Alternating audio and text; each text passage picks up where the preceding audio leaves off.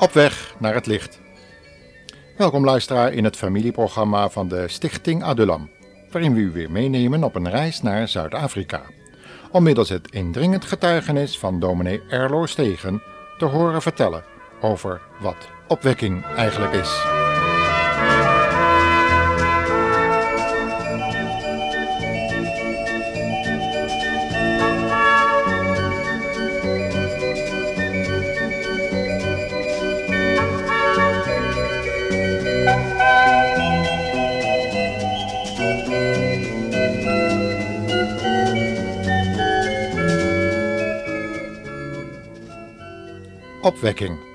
Een geestelijk reveil.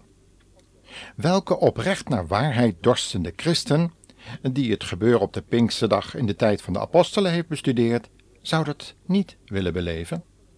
In deze tijd van verdeeldheid en geestelijk verval van normen en zeden, helaas ook onder zich christelijk noemende mensen, zien we de Oosterse filosofie steeds meer invloed krijgen. Wanneer we de oorzaak van dit feit onder ogen willen zien, zullen we terug moeten naar het zuivere woord van God. Dat woord is werkelijk bij de tijd, zoals we dat kunnen noemen, omdat het heeft gewaarschuwd voor het verval in de tijd die we nu beleven. In de brief van de apostel Paulus aan de jonge en diepgelovige Timotheus schrijft hij hierover en doet in 2 Timotheus 3 de volgende onthullende uitspraken. Je moet weten dat het in de laatste dagen voor de christenen erg moeilijk zal worden. Want de mensen zullen alleen maar van zichzelf en van hun geld houden. Ze zullen verwaand en protserig zijn. Ze zullen God belachelijk maken en ouders ongehoorzaam zijn. Ze zullen ondankbaar en door en door slecht zijn. Ze zullen hatelijk en koppig zijn, roddelen, ruzie maken en een lage moraal hebben. Ze zullen bruut en wreed zijn en met goede mensen spotten. Ze zullen hun vrienden verraden, roekeloos en opgeblazen zijn en liever hun driften volgen dan God aanbidden. Ze zullen wel godsdienstig doen, maar de kern van het goede nieuws zullen zij afwijzen.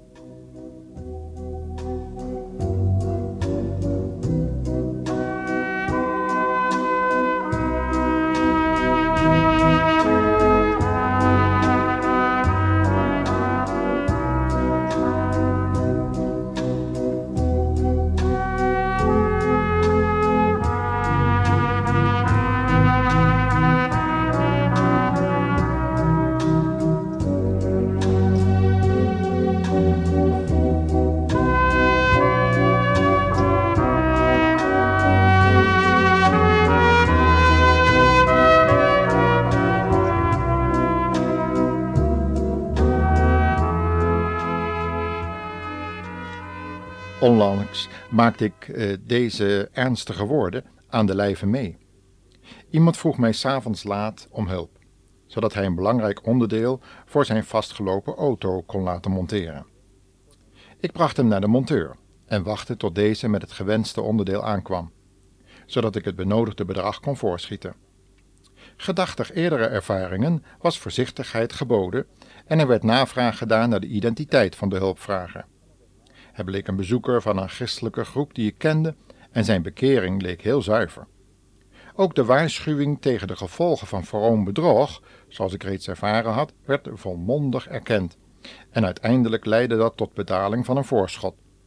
Ondanks de vrome woorden en het gebed dat erop volgde in de naam van Jezus, wacht ik nog steeds op de terugbetaling. Weer een ervaring rijker. De profeet Jeremia zegt hiervan in hoofdstuk 6, vers 27 tot 30 het volgende. Als keurmeester van metalen kunt u het erts, dat is het volk dat naar Gods naam genoemd is, testen en de waarde ervan bepalen. Ze zijn de grootste opstandelingen en hun mond loopt over van roddel. Ze zijn zo onbuigzaam als koper en hard en wreed als ijzer. Er is niets puurs aan hen en ze kunnen daardoor niet gereinigd worden. Waarom nog langer met hen doorgaan? Ze worden immers door God een verworpen zilver genoemd.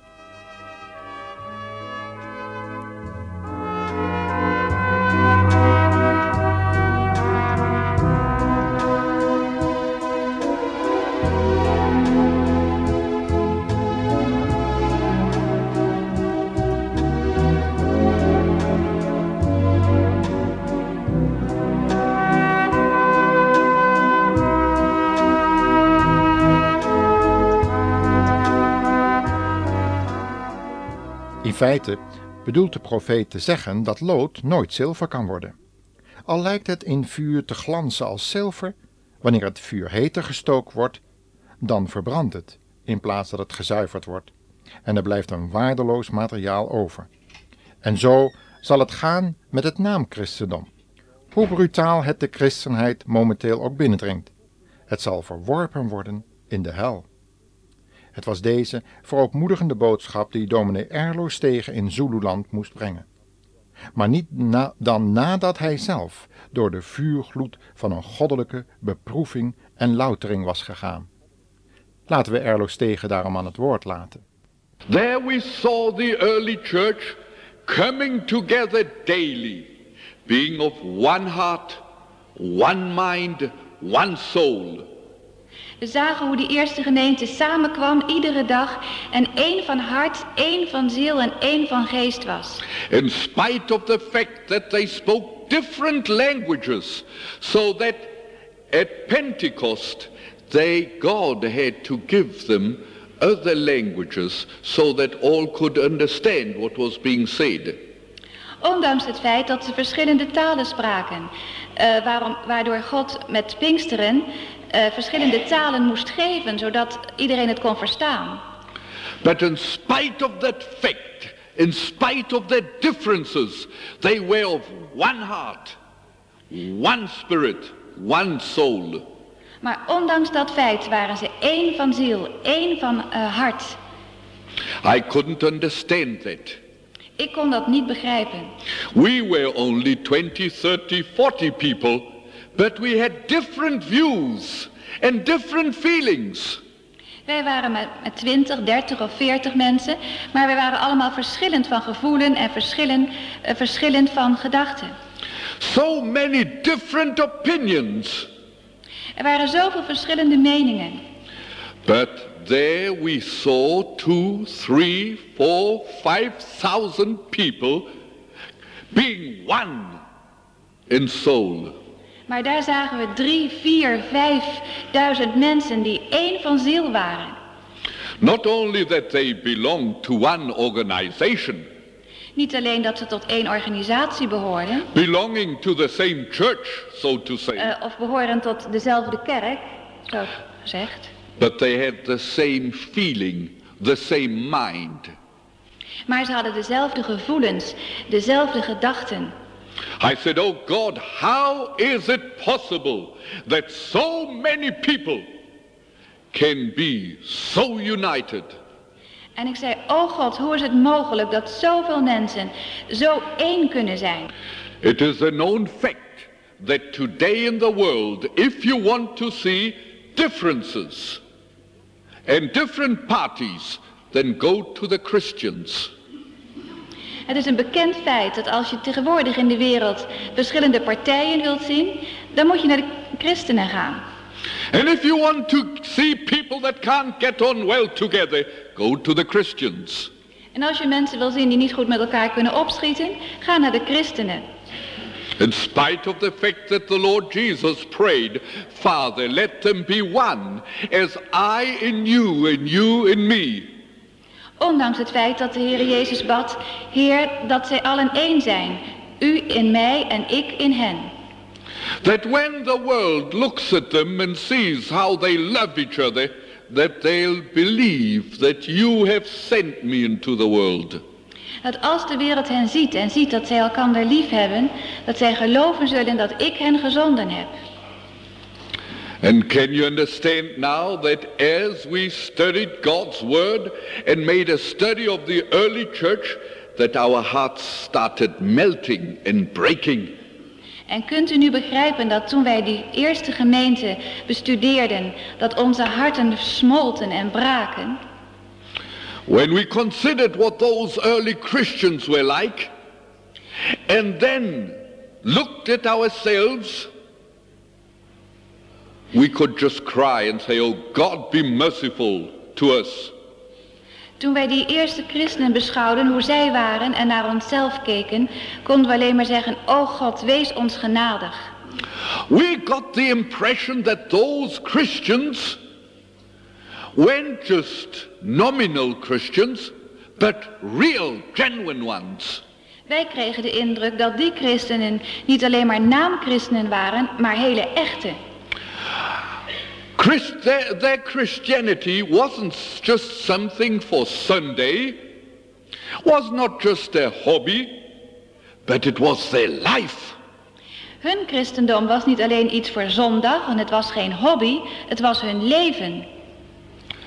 They had hearts on fire for the Lord. Zij hadden harten die in, uh, in brand stonden voor de Heer.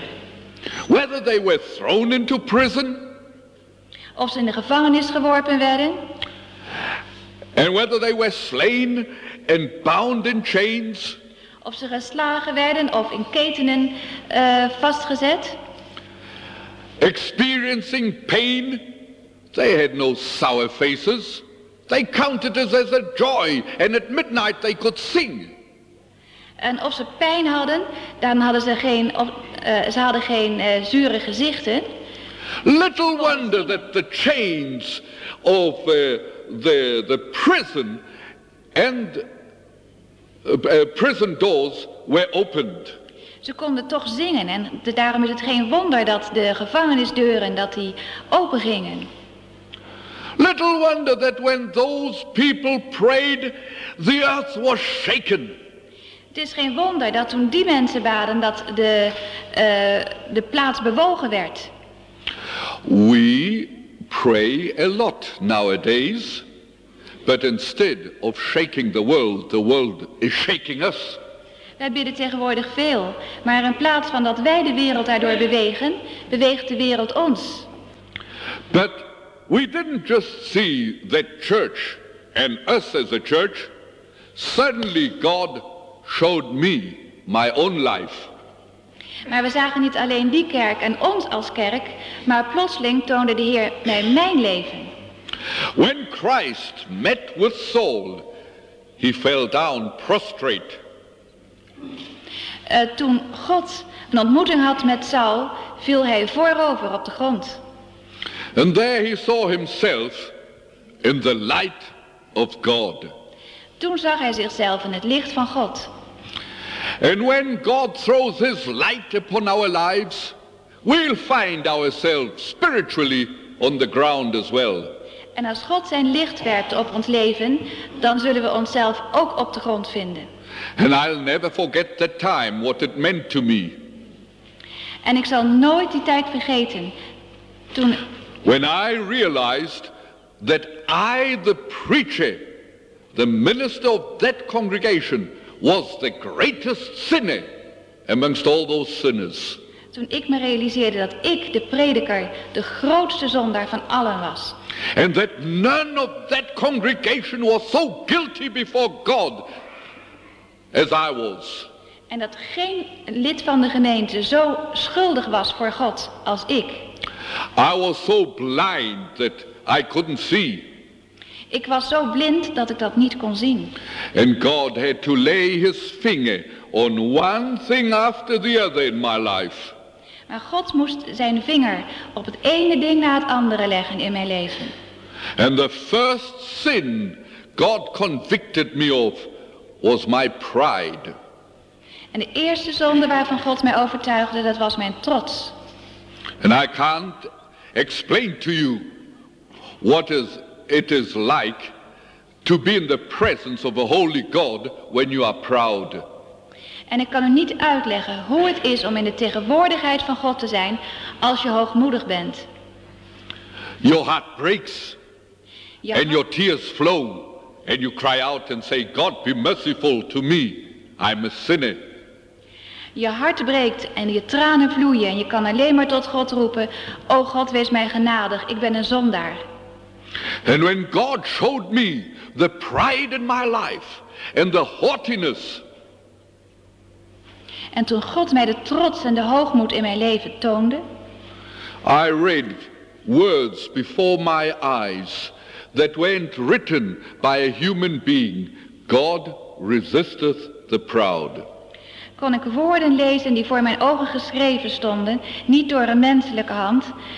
Eh, en dat waren, God wederstaat de hoogmoedige.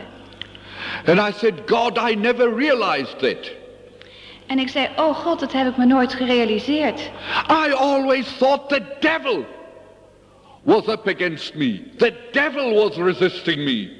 Ik dacht altijd dat de duivel mijn tegenstander was. And if the, it would have been the devil resisting me, there would still have been a chance by God's grace of overcoming him. En als het de duivel was geweest, dan was er altijd een kans geweest door Gods genade om hem te overwinnen. But if God resists me, then there is no hope. Maar als God mij wederstaat, dan is er geen hoop.